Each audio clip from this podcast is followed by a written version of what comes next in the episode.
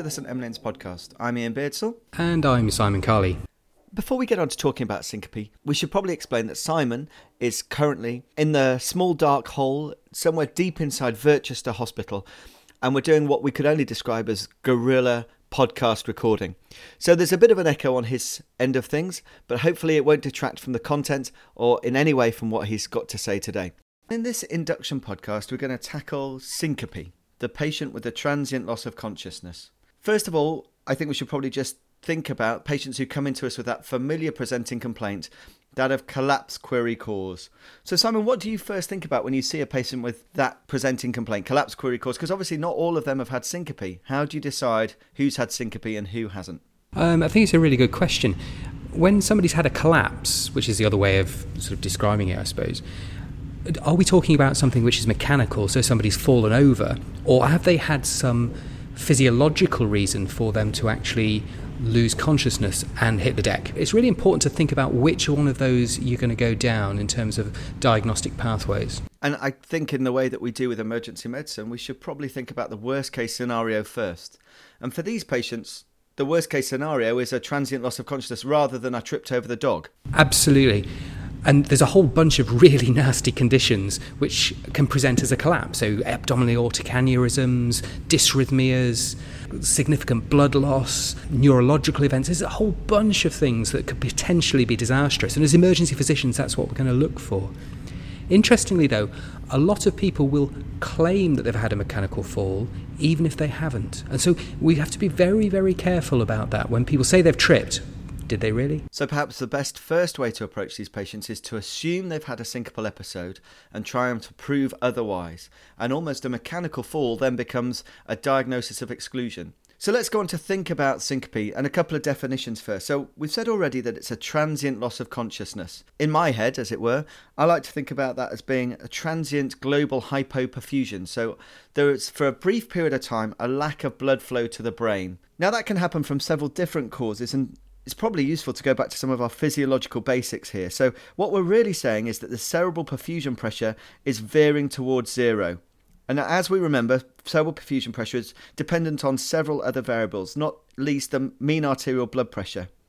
Mean arterial blood pressure itself is dependent on cardiac output and total peripheral resistance, and cardiac output is dependent on stroke volume and heart rate. So, actually, if any of those single variables veers towards zero, because of the way the equations work, our cerebral perfusion pressure is going to fall.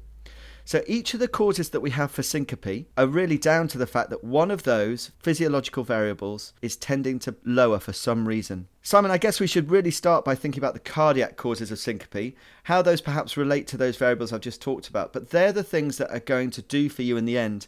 And let's not forget that the transient loss of consciousness that persists, we can probably define as something different. We can probably just call that death.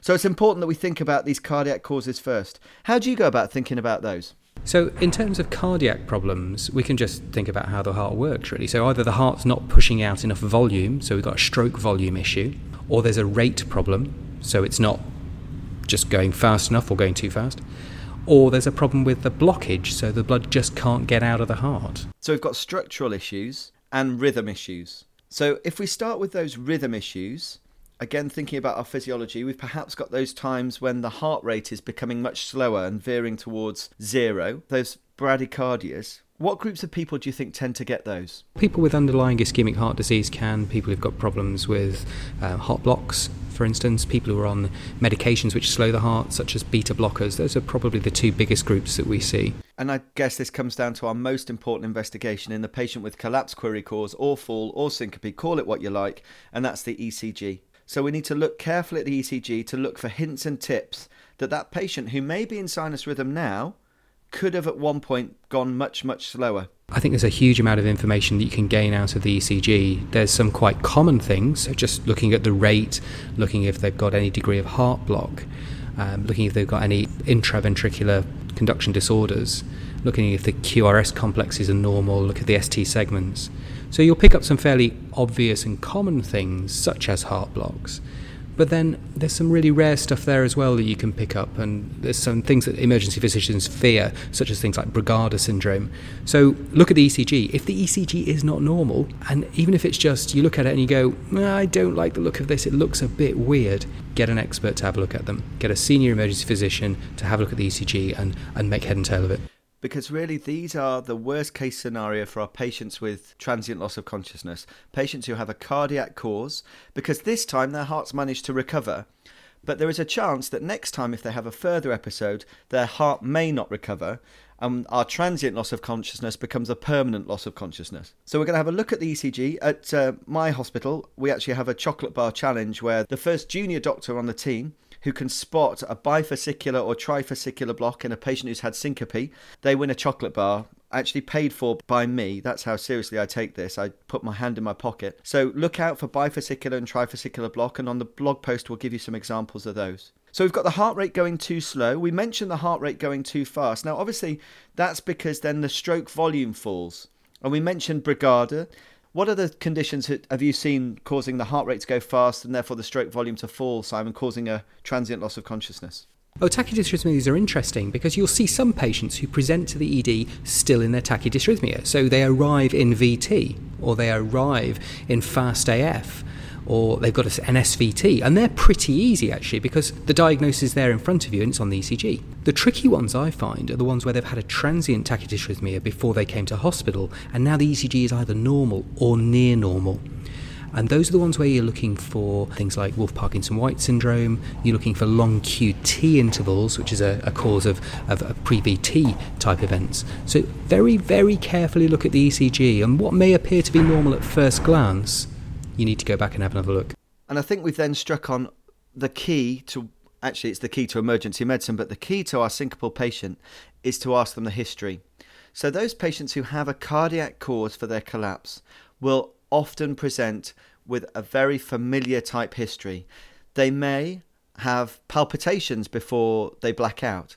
So, the, the feeling of the heart beating too fast is very predictive of having a cardiac cause of your syncope. They usually get very little warning, but also a quick recovery. So these are all hints and tips. Don't forget, they have to have a quick recovery. Their blood pressure has to improve quickly, as we've said, because if not, this transient event is becoming more prolonged and their heart is no longer functioning in the way that it needs to.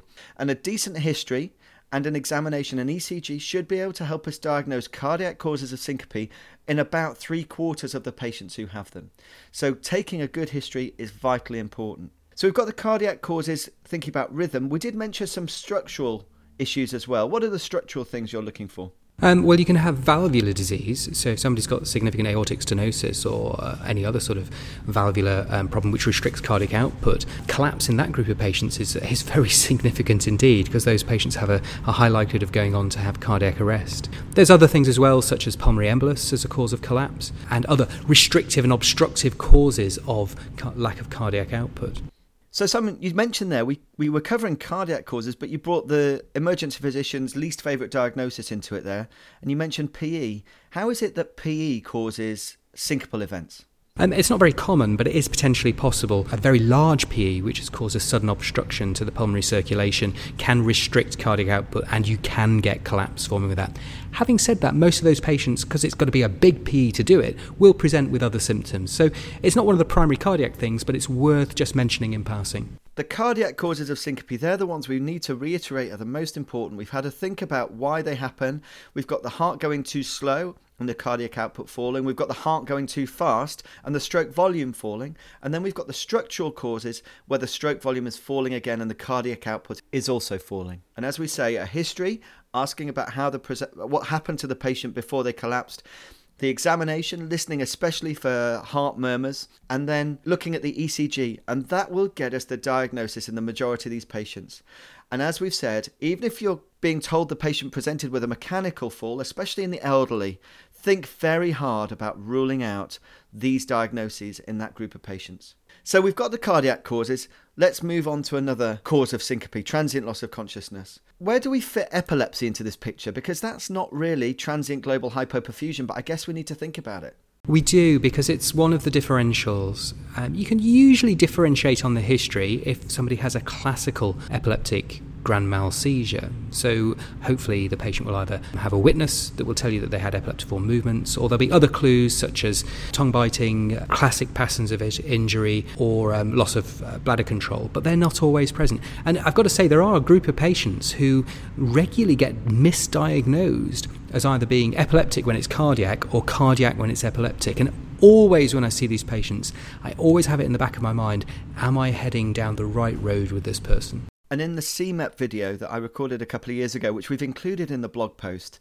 I tell a story there about a young girl who was diagnosed with epilepsy, presented on six or seven different occasions to doctors, and then actually died. And then it was only when her sister then presented with a similar problem and somebody did an ECG that they, as a family, the two sisters were diagnosed with long QT syndrome. So both these disorders can cross over, they can get mistaken. And just think about each and every time you see a patient who's had a fit, think could this be a syncopal episode? And also the other way around, if they've had a so called syncopal episode, could this be a seizure? There's some fantastic videos of German medical students bizarrely being induced to faint and having what appear to be epileptiform movements. They're not actually epileptiform because they're asymmetric. They're, if you uh, from an experienced eye, you can clearly see they're not. But if you're taking a history from a witness who's not experienced in clinical medicine and clinical observation, abnormal movements are not always due to epilepsy. They can clearly be present in people who lose cardiac output. Got to be very careful, take an excellent history, and get a really good description of what actually happened at the time. Couldn't agree more. And in those patients, I tend to describe that then as a reflex anoxic seizure. These patients who've had a drop in oxygenation and as a reflex they've had shaking movements. I think we see that especially in children where they've either had a breath holding event and then they've blacked out and then they've managed to shake a bit.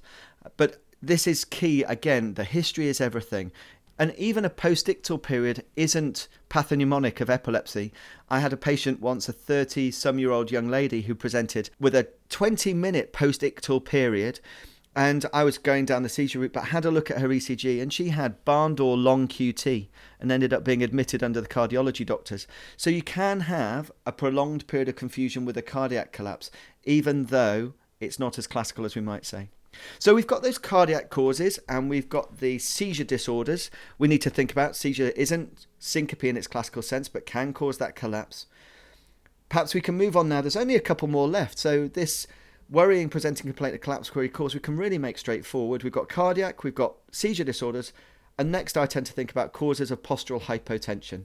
Okay, causes of postural hypotension. The big one has got to be stuff that we do to patients drugs.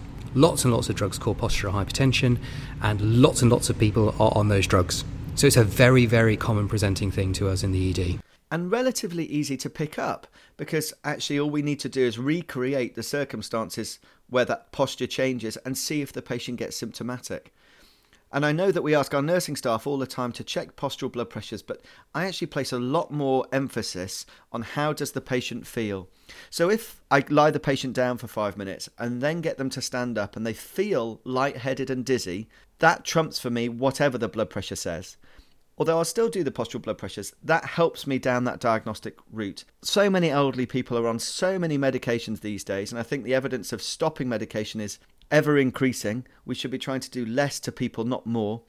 But that can often be a cause and relatively easy to pick up.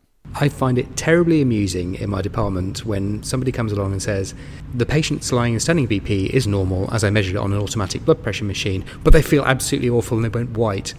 So they've not got postural hypertension. I go, oh, really? I mean, they clearly have.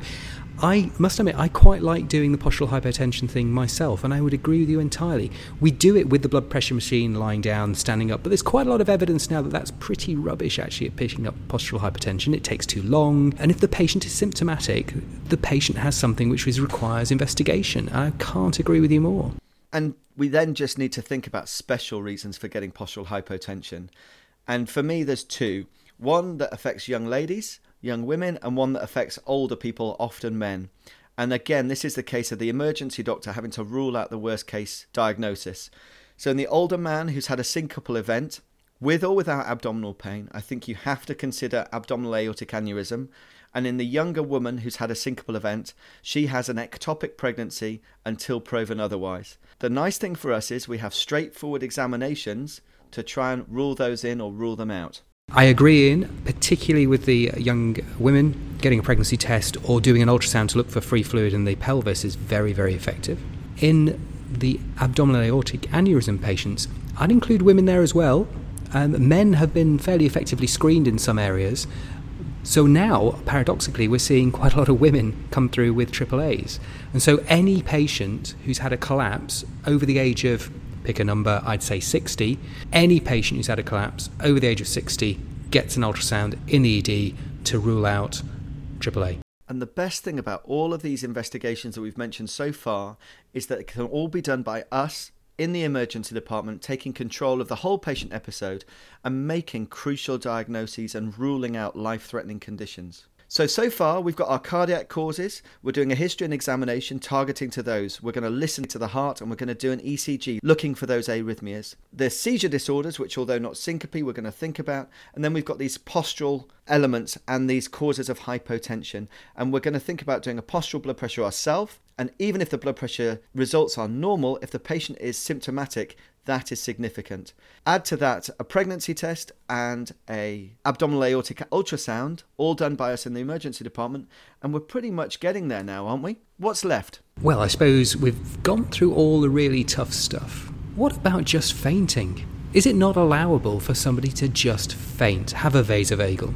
I think it's very much allowed, and it's a relief to me when I do see a patient who I've decided hasn't got any of these really nasty things and actually do you know what? They just got a bit lightheaded and dizzy because you know Brad Pitt drove past in his Ferrari and the young girl got a bit swoony and the young man saw blood and became a bit anxious and nervous and then they all fell over and came around very quickly. I don't mind somebody fainting. In fact I quite like it. Yeah so do I. And I think you can spot those patients who have had a vasovagal but it's important to safety net them I have to accept that some of the patients I see who I see have had a collapse, who I don't think has got anything serious going on, may actually have something which has just not revealed itself yet. So I'm very careful about safety netting any patient I make a diagnosis of vasovagal in. If you have any further problems, if you're worried, if there are concerns, if it's different next time, please seek advice. We're always open, we're always happy to see people again. And the caveat to that, I think, is it's unlikely that the older person has their first vasovagal at the age of 70. I think any older person who presents with a faint, you have to consider that there's a probable sinister cause rather than writing it off. So, anytime a doctor comes and says to me, Yes, this 75 year old man's presented with his first vasovagal, I'm going back to the beginning and I'm starting to think afresh about what that diagnosis might be. Yeah, there's three biggies actually for me. Uh, one is uh, this 75 year old man has just developed his first ever migraine. No, he hasn't. Secondly, this 85 year old lady has just developed renal colic for the first time. Uh, no. And the last one is, as you say, this uh, elderly gentleman has a vagal. He's on a shed load of drugs. He's, in his, he's got ischemic heart disease, an arteriopath, but I think it's just a bit of a faint. Can he go home? Oh, he's got a bit of a murmur as well. Is that all right? So these are the patients that, as consultants in emergency medicine, we're always on the lookout for, trying to just help guide you to make sure that we pick up the people who have those life threatening conditions. Simon, you've perhaps seen a patient with a cardiac, suspicious for a cardiac cause. Do they all get admitted? Um, no. There's quite a few patients, particularly younger patients, who you might have identified of having a tachycardia secondary to something like Wolff Parkinson White, who you may well be able to advise and manage as an outpatient, but the majority will require admission, monitoring, and a specialist opinion. That that first collapse, you want to be the you want to be the warning collapse. You don't want it to convert itself into what you describe as a very, very, very long period of hypoperfusion, also known as death. So, any patient who is suspected of having a cardiac syncope needs discussing with a senior emergency physician, and you're likely then to talk to your cardiological colleagues about what happens next. So, I think we've covered the majority of the things that we need to think about when it comes to the patient who presents to the emergency department with collapse query cause. Don't forget that our first priority is to rule out syncope in these patients and then to think about those things that we've talked about. And only after that we've thought about those things are we going to come down to saying the patient's had a mechanical fall or a non life threatening cause of collapse. Simon, I think that's covered everything. Is there anything else you wanted to ask? Uh, yeah, there was just one question, if that's all right. Always. I love your final questions. What's the last thing? Well, one thing we haven't discussed, one of the things which we don't use actually, are any of these decision rules for collapse. So things like the San Francisco syncope rule. Well, I think it's difficult to find a decision rule in these patients who have such diverse pathology to find a set of criteria that will help us to say who's safe and who's not. The San Francisco syncope rule is interesting because let's remember that one of the key criteria in that is an abnormal ECG. And that any patient with an abnormal ECG should probably be admitted. And what we've said is exactly that. And I think it's down in the end to a history examination and some simple investigations. But I don't know yet that there's a decision rule that can help us do that without going back to what medicine's all about, and that's talking to the patient and thinking about what could be causing their collapse. I think you're right, and the, the data around a lot of the rules which have been tried in this area, because it's a big area of medicine, none of them have survived validation thus far. So they can be used, in my mind, perhaps as a decision aid, but they are not yet reached the criteria that I would consider them rules. So we come back to the idea that emergency medicine is all about being good doctors. That's why I think Simon I love it so much. That's what medicine is. Emergency medicine is true medicine.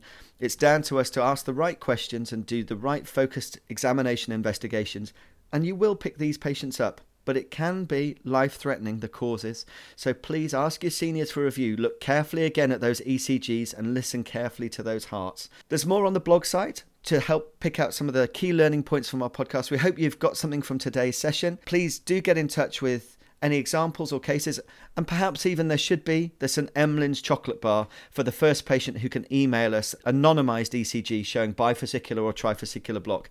And again, I'll very happily send you out that Yorkie bar with glee.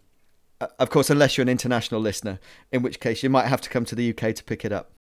Yeah, uh, Iain, you did actually say it is the first patient to pick up their own bifascicular, trifascicular block. So I think your Yorkie bar is pretty safe, mate. Did I? What, in that last Yes. bit just then? Yes. Oh, did I? Yeah, keep it in. Okay. And so from us at St. Emlyn's, take care and keep enjoying your emergency medicine, and we'll speak to you soon. Have fun.